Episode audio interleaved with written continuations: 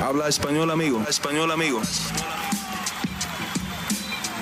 Damas y caballeros, están escuchando Hablemos MMA con Danny Segura. Dani Segura para MMA Junkie. Hablemos MMA aquí con una figura histórica. La primer mujer nacida en México en conseguir un título de UFC.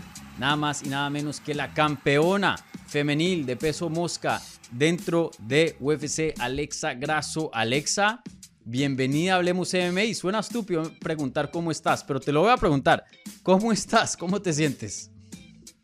Bien, Dani, mucho, muchas emociones. Gracias por la oportunidad de estar aquí otra vez. Y, bueno, Alexa, muchísimo de qué hablar, pero primero que todo, eh, felicidades. Como dije, eh, haces historia dentro de UFC, volviéndote la primera mujer, no solo en retar por un título, pero ganarlo. Eh, la primera mujer nacida en México, obviamente, y bueno, hoy día te coronas como campeona y encima de eso le terminaste la racha a una de las mejores de todos los tiempos, una racha histórica, la racha más larga que ha habido consecutiva de defensas de título en el lado de las mujeres. Em, entrabas al combate como no favorita, eh, una posición pues complicada teniendo en cuenta qué tan grande pues e, es Valentina Shevchenko dentro de este deporte. Pero tú misma nos habías dicho en la entrevista previo al evento que entrabas sin, sin, ningún temor, bien segura del trabajo que habías hecho y, tenías toda la confianza del mundo. Em, háblame de, de, del entrar con, contra las expectativas del mundo. Como dije, eh, no, no, eras la favorita entrando al combate. Eh, ya ahora con el cinturón en la mano, ¿cómo, cómo se siente eso de, sorprender al mundo, por decirlo así? Ah, pues es algo que entrenamos, ¿sabes? Entrenamos justamente para eso. Mi coach siempre me dijo, hey, vamos a sorprender al mundo. No importa que nadie crea en ti. Esta noche vamos a hacer que las personas noten tu técnica, noten tu corazón que tienes y vamos a demostrar lo que hacemos en Lobo Gym. Así fue todo el entrenamiento, tuve un muy buen campamento, la verdad es que estuvo muy, muy fuerte y me sirvió muchísimo, me sirvió muchísimo todo lo que hice porque esa noche pudimos ganarle y, entonces es algo, es algo bien bonito y, muy padre que comparto con mi equipo. Sí, y, vuelvo y digo, histórico y nuevamente felicidades a ti y a tu equipo por eh, tener esa, esa gran victoria. Eh, oye, em, haces historia, como había mencionado, para México. Em, eso pues es importante para ti, lo habías mencionado en la entrevista previa que hicimos. Ya México tiene tres campeones de UFC, algo que pues de pronto hace unos años se veía casi que imposible. Em, ¿Qué tan contenta estás no solo en lo personal de pues, ser campeona, pero de, añadirle un cinturón de más a este momento tan lindo que tu país está pasando hoy día en las artes marciales mixtas? Fue una motivación bien grande. Yo de verdad que quería ganar ese cinturón. Dije, no, yo no puedo regresar a México eh, sin, sin, el tercer cinturón porque es un momento bien importante para todos los atletas. Eh, había ganado Brandon, había ganado Jair, dije, o sea, imagínate, no tengo que ganar, o sea, no importa lo que pase, yo tengo que ganar sí o sí ese cinturón. Y, fue una motivación bien grande, ¿sabes? El, el, el haberlos visto a ellos y y pues entrenar, la verdad es que te lo repito muchas veces, entrené mucho, mucho, pero mucho, mucho, mucho para poder ganarlo. Sí, definitivamente. Y, oye, em, ya pues eh, vimos algunos videos de llegando, estás en Guadalajara, ¿no? Vimos algunos videos que cuando llegaste a Guadalajara ya te tenían una banda de mariachi y pues eh, todo el mundo felicitándote. Em, ¿Qué tan lindo fue eso, llegar a, tu ciudad con, un, con el cinturón de UFC? Pues bien bonito, yo siempre había visto en la tele cómo recibían así a los atletas eh, cuando ganaban algo importante y llegaban y pues había algo que les gustaba o algo que los hacía como muy distintivo, su familia y las personas que, que están cercanas a ellos y pues llegar y, que eso pasara fue bien bonito. Y luego con la canción que, que utilicé para, para esa pelea, el, son de la negra, uy, yo estaba, te lo estaba con la lágrima, todo pues de la felicidad de ver a todas las personas ahí, a mi familia y pues a las personas que estuvieron ahí. Eh, en el aeropuerto también mucha gente venía en el avión de que fueron a ver nada más el evento y eso se me hace bien bonito, la verdad que se me hace padrísimo sentir el apoyo de tantas personas eh, que toman su tiempo de, de ir eh, al aeropuerto, tomar un avión, ir al evento, el hotel, o sea, yo sé que requiere muchísimo y créanme que estoy bien comprometida a que cada que yo pelee, darles peleas más padres y que, que vivan tantas emociones como, como esa noche. Sí, y, y bueno, tienes el cinturón ahí, ¿no? Eh, ¿Nos los puedes mostrar, el, el, el cinturón? A ver. Eh, Simba, ¿no? A ver, espera, déjalo. Abro, es que lo traigo aquí como guardado porque no quiero que se me rayen y, Claro. ni se me en ensucie. Miren eso, señores y señoras. El cinturón indiscutido de UFC ahí mismo. 12 libras de oro. Qué chévere. ¿Dó- ¿Dónde lo vas a poner? Pues lo quería enmarcar, pero todavía no puedo porque me, me están haciendo entrevistas y están haciendo medios y UFC también Claro. mandó varias cositas que tengo que hacer, entonces pues todavía no lo puedo guardar, ahorita lo ando este, cargando así para los lugares donde me piden que lo, que lo lleve para enseñarlo, pero ya que, ya que pueda guardarlo lo voy a poner en mi cuarto. Tengo, tengo toda mi casa llena de pósters, de fotos, de, de, de cosas de UFC porque la verdad es que me tengo que motivar siempre de, de, de alguna manera. Y pues imagínate tener el cinturón ahí ya en mi, en mi puerta, estaría, bueno, en, en la cabecera, ¿no? En donde está mi cama, ahí arriba lo quiero tener. Claro, sí, no, definitivamente. Y, y oye, eh, ya pues, eh, ya hablando de, de lo que significa este momento para ti, de la historia para México, quiero entrar un poquito sobre los detalles de, de la técnica y de la pelea en sí. Eh, empecemos por aquí. Em, yo, yo te había preguntado y también se lo había preguntado a Valentina, ya que también eh, se pasó por el canal aquí antes de, de la pelea. Eh, eh, le había preguntado a las dos que si tú eras la mejor striker con quien Valentina se había enfrentado, por lo menos como campeona en las 125 libras.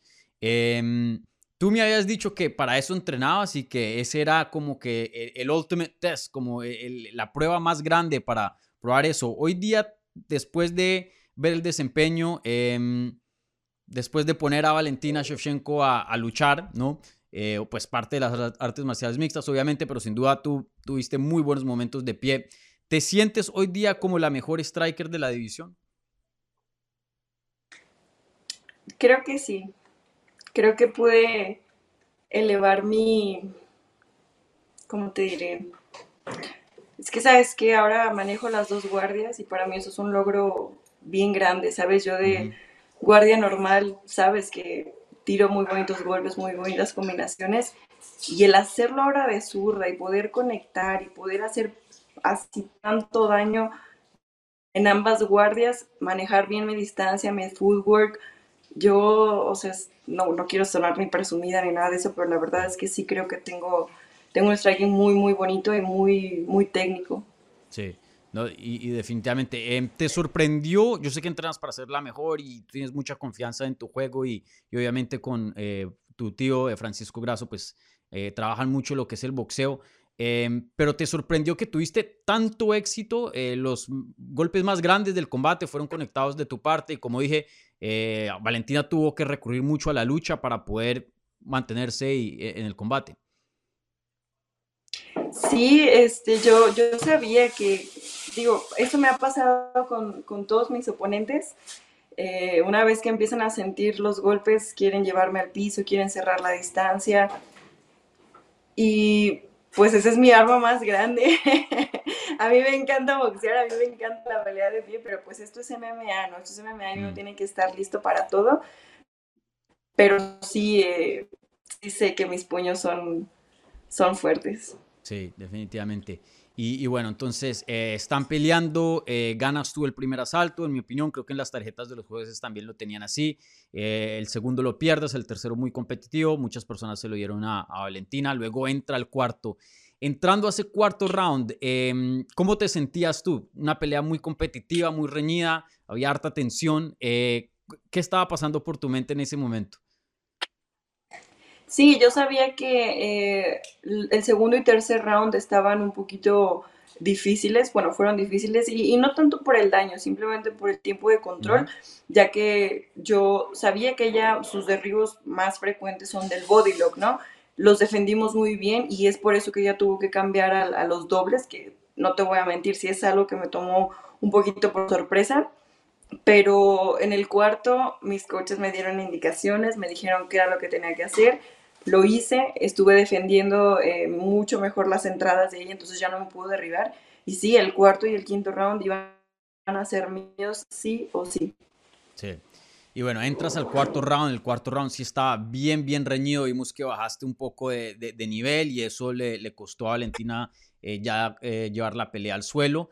ella hace esa patada giratoria y eso, no sé si has visto, han habido hasta memes en el internet que tú inmediatamente em, le tomaste la espalda y, fuiste al, al, mataleón como si fuera un instinto ya prácticamente. Em, luego tú sabes cómo es la gente por el internet, algunas personas diciendo, hey, suerte, lo que sea, etcétera, etcétera. Pero luego tú vienes con recibos. Tú vienes con recibos y sacas un video en tus historias, em, pues practicando eso, precisamente eh, el counter, la respuesta, esa patada giratoria. Em, yo, obviamente ahí está el recibo, pero para, la gente que no, no sepa, em, esto fue 100% planeado, ¿cierto? O sea, ustedes contaban, esperaban que Valentina hiciera eh, esa patada y, le tenían, la tenían bien estudiada. Sí, totalmente. Fue algo que no pasó por casualidad. Fue algo que entrenamos mucho y de hecho ya, ya lo habíamos hecho. No sé si te recuerdas la pelea con Jojo hacen esos mismos giros, ¿no? Es, es, un buen giro, es un buen golpe, pero te arriesgas también mucho a que te tomen la espalda. Entonces fue una oportunidad que mis coaches y yo dijimos que podemos tomar esta, esta oportunidad y obviamente había muchas otras eh, técnicas con las cuales pretendíamos finalizar la pelea y obviamente esta era una de ellas. Eh, ahí está el video, lo entrenamos ahí en, en los mats antes de salir a, a pelear y bueno, pasó se logró el objetivo y, pues, estamos bien contentos. Sí. Y, bueno, finalizas a Valentina, que ni siquiera algo que Amanda Nunes en dos peleas pudo hacer, le terminas esa racha histórica. Em, pero ¿a, qué punto sabías que ya habías ganado? O sea, claro, obviamente cuando llega el tap, eh, ahí vemos tu, reacción, pero en algún punto de, de, esa transición, cuando le tomas la espalda, Em, cierras el, mataleón, en algún punto tú pensaste, la tengo.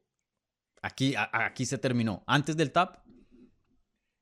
Sí, en cuanto tomé, o en cuanto tomé la espalda y caemos al piso, dije ya, Alexa, no puedes no someterla, o sea, tienes prohibido no someter a, a Valentina, tienes que ganar. Yo sabía también que quedaba poquito tiempo en el reloj y y siempre mis coaches me dicen, una vez que tengas la sumisión, aprietas, cuentas y hasta que el referee te quite y fue lo que pasó. Y bueno, ella hace el tap, em, la quitan de encima de ti y, tú gritas, cierras los ojos y, bueno, aquí en la edición voy a poner la foto de tu reacción, una reacción muy genuina, muy, muy, em, sí, una reacción se nota que, que o sea, la, sentiste ahí. ¿Qué, ¿Qué sentiste en ese momento? Ay, pues imagínate, o sea, fueron meses, meses de entrenamiento para poder ganar esta pelea. Eh, obviamente sabía que si, si, lo dejaba a los jueces iba a ser difícil, ¿no? Porque ya eh, he visto sus otras peleas y obviamente también por ser campeona lleva un, poquito de ventaja, ¿no? Mm. Eh, pues sí, era, era, era la idea, era el plan, finalizar la pelea sí o sí. Lo visualicé muchas veces, lo entrené muchísimas veces, yo estaba segura de mi trabajo y pues obviamente no puedo evitar sentir emoción porque también me emociono, me emociono mucho cuando, cuando logro algo y luego algo así de grande, cuando nadie creía que yo podía ganar, cuando nadie creía ni siquiera que yo podría finalizar la pelea, creo que tiene mucho más valor eh, en mí todo eso y, sigo bien contenta. Y, te quiero hacer dos preguntas, eh, ya que mencionas una, una cosita. Em, yo sé que pues eh, tú eres alguien que siempre ha estado enfocado en lo tuyo, no, no, no te dejas llevar mucho por lo que dice la gente, lo que no dice la gente, pero fue, fue difícil eso sabiendo que pues 4 eh, y 0 dentro de la división, claro que meritabas una pelea de título y había gente diciendo, ya pensando en la siguiente defensa de título de Valentina Shevchenko, ¿te, molestó eso para, para, para, nada, para algo algún, eh, de algún nivel o no, no estabas pensando en eso? No, la verdad es que yo siempre estoy enfocada en lo mío. Tú sabes, bueno, creo que todas las personas que me conocen y que, que han seguido mi carrera saben que yo nunca me meto en discusiones, nunca me meto en la vida de otras atletas o de otros atletas. Yo siempre estoy enfocada en lo mío y, y yo creo que es lo más importante, ¿no? Ir como los caballitos, así uno enfocado en su destino, eh, en su vida, que es lo más importante, porque pues de qué me va a servir a mí estar metiendo o estar pensando en, en cosas que no me incumben o que no me pertenecen cuando mi vida es muy importante y tengo muchas cosas eh, por lograr y por superar. Entonces, pues no, yo creo que sí es un consejo que le puedo dar a las personas, a los atletas, es que pues hagan lo mismo, ¿no? La verdad, al final de cuentas, todo lo que digas, no importa, lo que importa es ahí arriba de la jaula. Entonces, ¿no, no, ¿no te sentiste irrespetada o por los medios o por la fanaticada? No, no para nada, porque yo confío en mi trabajo yo sé lo que valgo, yo sé lo que es mi equipo, yo conozco a mis profesores y, y, a veces nada más es cuestión de tiempo de, la, de, que las personas se, eh, se, den cuenta y vean mi potencia. Sí, eh, 100% eh, de, de, lo que te conozco, sí, siempre has sido así, enfocada en lo tuyo, eh, pero, pero sé, honesta, no, no hay como un nivel de pronto eh, de satisfacción un poquito después como se los dije, em, o, o, o no. Pues no, no tanto así, más bien como que, o sea, no te voy a mentir que claro que me, o sea, obvio también me dolía, o sea, sí, sí se siente feo cuando tantas personas no creen en ti, cuando todos dudan, cuando dicen que no tienes oportunidad, que no estás al nivel, que no eres capaz, que ni siquiera, que, que o sea, que no, no vales, ¿sí sabes? O sea, obviamente sí se siente feo, no, o sea, no te voy a mentir, pero sé que cuando gané mucha gente se sorprendió y cambié la mentalidad de muchas personas de cómo me veían y eso para mí es lo más importante, de, que ellos vean quién soy y lo mucho que trabajo y lo mucho que me esfuerzo y que me conozcan. Claro, sí, definitivamente. Y, bueno, eh, después del combate, Valentina no habló con los medios, pero eh, de lo que dijo dentro de la jaula, y si no estoy mal, creo que también lo dijo en Twitter como dos días después del evento, que quería su revancha inmediata. Em, yo sé que tú ya hablaste con los medios después del combate y, sí dijiste que sí, que ya merita una revancha inmediata, obviamente por todo lo que ha hecho en la división y, sus antecedentes. Eh, ¿Te sigues em, em, sintiendo así, que lo que sigue debería seguir es eh, la revancha con Valentina? Sí, claro que sí, eh, fue una campeona muy dominante. no podemos quitarle el mérito de todo lo que ha logrado, ¿no? Porque no, no te voy a mentir, también a mí me motivó mucho. Es una persona que, que, pues creo que tú también lo sabes, ¿no? Yo siempre he aspirado a hacer lo mejor y bueno, ella fue un gran ejemplo como Amanda, como Holly, como, como todas esas atletas, ¿no? Que, que son las que vimos al principio de, cuando nosotros estábamos más chiquitas, cuando estábamos apenas entrenando y, o sea, pues qué mejor motivación que, que, enfrentarte a alguien de, de ese calibre y totalmente, creo que se merece la revancha y estoy lista y quiero para todas las personas que sigan dudando, de que creen que esto fue una casualidad, les quiero demostrar que, que, yo soy la campeona de las 125 libras. Sí. Eh, y, se ha hablado mucho de que algo tiene que pasar en México. O sea, es imposible que UFC por lo menos no haya dos veces este año teniendo tres campeones mexicanos. Eh, idealmente... Eh, suena como poético, pero no, sé, de pronto tú tienes otras metas, pero ¿te gustaría defender ese cinturón, que tu primera defensa sea en tierra mexicana? Pues ahora sí que no depende de mí, estaría muy padre, estaría muy, muy padre, pero no sé cuáles son los planes de UFC, no sé cuándo van a regresar a la Ciudad de México, pero pues como yo siempre les he dicho, a mí cuando UFC me habla yo estoy lista y esta no va a ser la excepción. Sí. Y idealmente, eh, en cuanto a tiempo, em, ¿tienes alguna fecha específica en la que te gustaría pelear? Obviamente yo sé que los planes de UFC son los planes, pero tú personalmente tienes alguna fecha ideal? Ah, pues mira, apenas acabo de pelear. déjame, déjame disfrutar tantito ahorita, ahorita no sé, no sé, la verdad es que quiero tomar unos días, necesito ir a terapia física, necesito quitarme por los moretoncitos, este, lesiones normales. Yo, yo, sé que es importante ya pensar en la próxima, pero sí necesito una preparación bien intensa, bien larga, bien dura, una presión de verdad extrema y exagerada. Necesito tomar unos días también porque mi, mi, cabeza necesita descansar un poquito, pero, pero antes de que acabe el año yo voy a defender este cinturón. Sí, definitivamente. Y, oye, eh, ¿tuviste la oportunidad de hablar con Dana White que estaba ahí presente en el evento o no? Sí, lo vimos en la conferencia de después de la pelea. Ya habló en español, me imagino. con su sombrero. sí, sí, sí. Eh, sí, pues nos dijo que muchas felicidades, que él notó el plan de pelea, que se le hizo muy interesante lo que hicimos, lo que trabajamos, él, él sabe perfecto todo.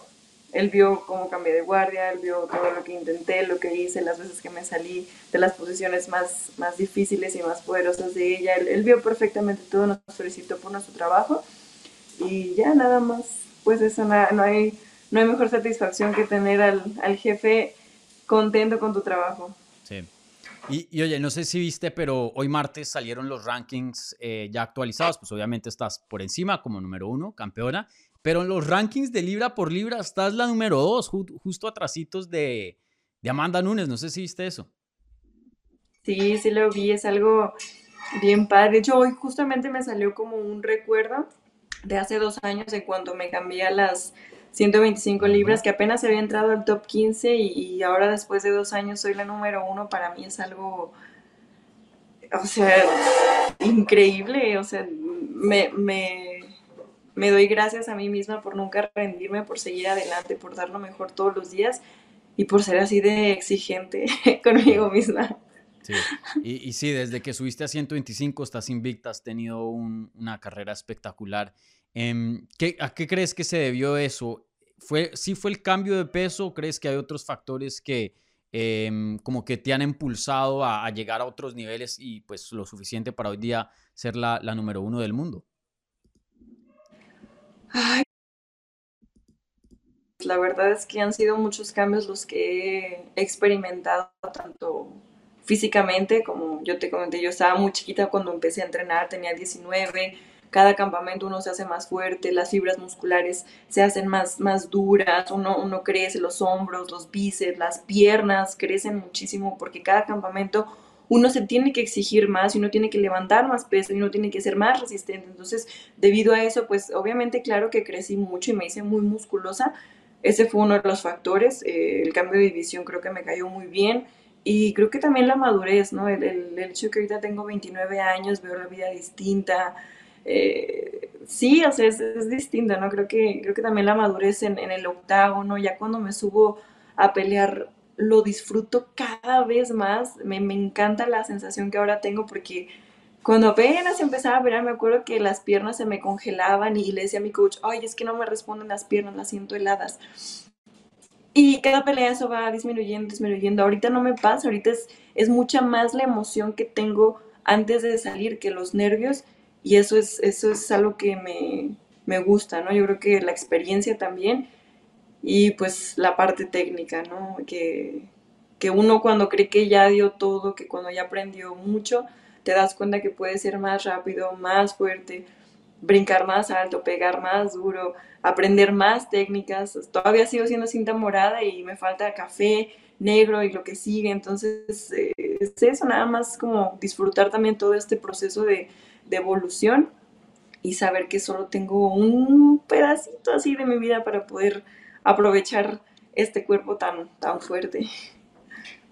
Y, y, esa es otra, que, otra cosa que te quería preguntar, em, y se lo había preguntado también a tu entrenador de Jiu-Jitsu, Diego López, que estaba muy orgulloso de que hayas conseguido eh, no solo ganar el combate, pero por su misión, y estaba muy feliz por ti.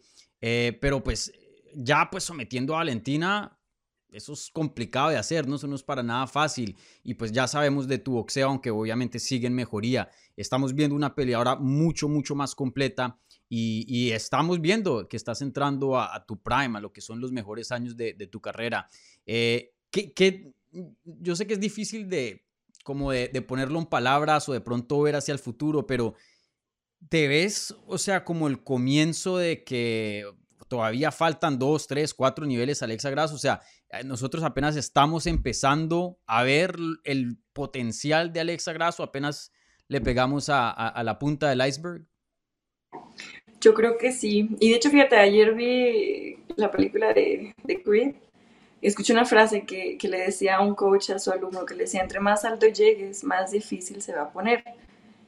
Ahora que tengo el cinturón, ahora que soy la campeona, estoy segura que si entrenar para ser campeona fue duro y fue difícil, mantenerlo va, a ser todavía más porque ahora todas van a querer quitarme este cinturón, todas van a querer eh, ir pues con todo, ¿no? Para poder quitármelo. Entonces yo tengo que ser tres, cuatro, cinco, diez veces mejor de lo que soy ahorita. Entonces sí hay muchas cosas que todavía tengo que mejorar, hay muchas cosas que todavía tengo que aprender y esa es mi meta. Eh, creo que sí todavía faltan muchos, muchos niveles en los que puedo seguir mejorando. Sí, y, sabemos que este deporte eh, no es un deporte individual, pues cuando estás peleando en el octágono sí, pero antes de eso vienen meses y meses de trabajo, no solo tuyo, pero también de otras personas, Irene, eh, Francisco Grasso, Diego López y bueno, todo, todo el personal ahí de, de Lobo Gym que te, que te estaba ayudando y preparando para este momento. ¿Qué tan lindo fue, fue eso em, fuera ya de lo personal? De, de, cómo validar el trabajo y todo el tiempo que han invertido estas personas en tu vida, especialmente tu tío Francisco Grasso, que pues yo sé que es alguien muy importante para, para ti, tu carrera. Eh, ¿Qué tan lindo fue traerle el cinturón y decir, men, aquí tenemos lo suficiente para crear campeones y estamos haciendo las cosas bien? Ay, pues, mira, Francisco es mi tío, lo conozco pues prácticamente desde que nací. Eh, es bien bonito compartir algo así con él porque, pues por él conocí el deporte, por él cambié completamente mi vida. Eh, ahorita lo que estamos pasando es, es algo eh, como de ensueño, ¿no? de película casi, casi. Y, y, pues le agradezco mucho por todos estos años que ha invertido en, en, en todo Lobo Gym, no nada más en, mi, en todo el equipo, también a Diego que se sumó al equipo, a Alessandro, a mis compañeros, a Omar, que es mi sparring desde casi 2019, él, o sea, de verdad él estuvo todos los días, en la mañana, en la tarde, en la noche, a la hora que yo le decía, oye, ¿me ayudas a hacer estos drills? Oye, ¿me ayudas a entrenar? Oye, ¿me detienes pads? Él estuvo todos los días conmigo, a mis compañeras, a Eli, a Pau, a Bonchis, que también aquí venían a mi casa y, y entre las tres hacíamos la mejor... Eh, manera de tener un entrenamiento padrísimo y me da gusto ver que todos estemos en el gimnasio evolucionando, todos mis compañeros, tengo muchos otros compañeros que también están peleando, que, creo que pelean este fin, el, el, otro fin de semana, el próximo mes tenemos más compañeros que pelean, eh, tenemos mucho talento en el gimnasio y eso habla de, la gran fuerza y el, y el, gran equipo que somos, todos nos ayudamos muchísimo eh, y pues, pues es bien padre, ¿no? Poder llevarle al, gimnasio el, el, cinturón de la UEFA, que a veces parece imposible, ¿no? A veces se ve tan lejos, se ve tan imposible, se ve tan, tan, que no, o sea, no, uy, no, de aquí a que llegue, pero no, sí se puede, sí se puede. Todos mis compañeros, eh, de hecho, me mandan mensajes y me dicen, oye, nada más estamos súper motivados porque te vimos, o sea, te vimos cómo lo hiciste, lo entrenaste todos los días, eh, cómo eres de, de, disciplinada y pues me da gusto que todos en el gimnasio ahorita estén así de motivados para, para seguir mejorando y la meta, ¿no? Ese es, ahora sí que, ahora sí es el primer paso de todo lo que sigue. Alexa, quería terminar con esto. Tu historia pues es muy inspiradora para cualquier persona que tenga alguna meta, algún sueño y que de pronto las circunstancias sean difíciles. Eh, tú como alguien que acabaste de realizar tus sueños y ya ahora es hora de pues poner sueños aún más grandes y metas más grandes. Eh, ¿Alguna palabra para algunas personas que, que de pronto pues Em, estén empezando en un sueño, en una carrera y, y, de pronto la tengan difícil o, lo vean algo como complicado? Pues mi mensaje para todas las personas es que lo que sea que quieras lograr en esta vida, lo puedes lograr. Busca eso que amas, busca eso que te llene el corazón, eso que quieras lograr. Solamente tienes una vida para, para poder intentarlo y, y creo que sería bien padre que cuando llegues a viejito te acuerdes y digas, di absolutamente todo lo que tenía para poder cumplir mis sueños y el día de hoy estoy viviendo tranquila la vida que quiero y viajé por el mundo, aprendí, conocí, estoy con gente maravillosa y disciplina. Sean extremos con la disciplina. Esa es mi, mi receta de todos los días, lo que les puedo decir que a mí me ha funcionado desde que empecé mi carrera, ser extremos con la disciplina. Y gracias, gracias por el apoyo, gracias por seguir mi carrera. Vamos por esa revancha. Bueno, muchísimas gracias Alexa. Nuevamente felicidades por literalmente hacer historia para México, eh, por traerle un cinturón a tu país y volverte campeona. No es, dije, no, no, es fácil llegar a UFC, no es fácil mantenerse de UFC, no es fácil que le den una pelea de título de UFC y aún más difícil pues ya ganarle a alguien como Valentina Shevchenko. Así que felicidades, te lo mereces todo. Y, bueno, aquí muy entusiasmados y, atentos a, esa revancha inmediata. Ojalá que sea en México, me encantaría ver a, a UFC en México otra vez. Y, bueno, nuevamente felicidades a ti y a todo tu equipo. Muchas gracias, Dani, por la oportunidad. Que estés muy bien.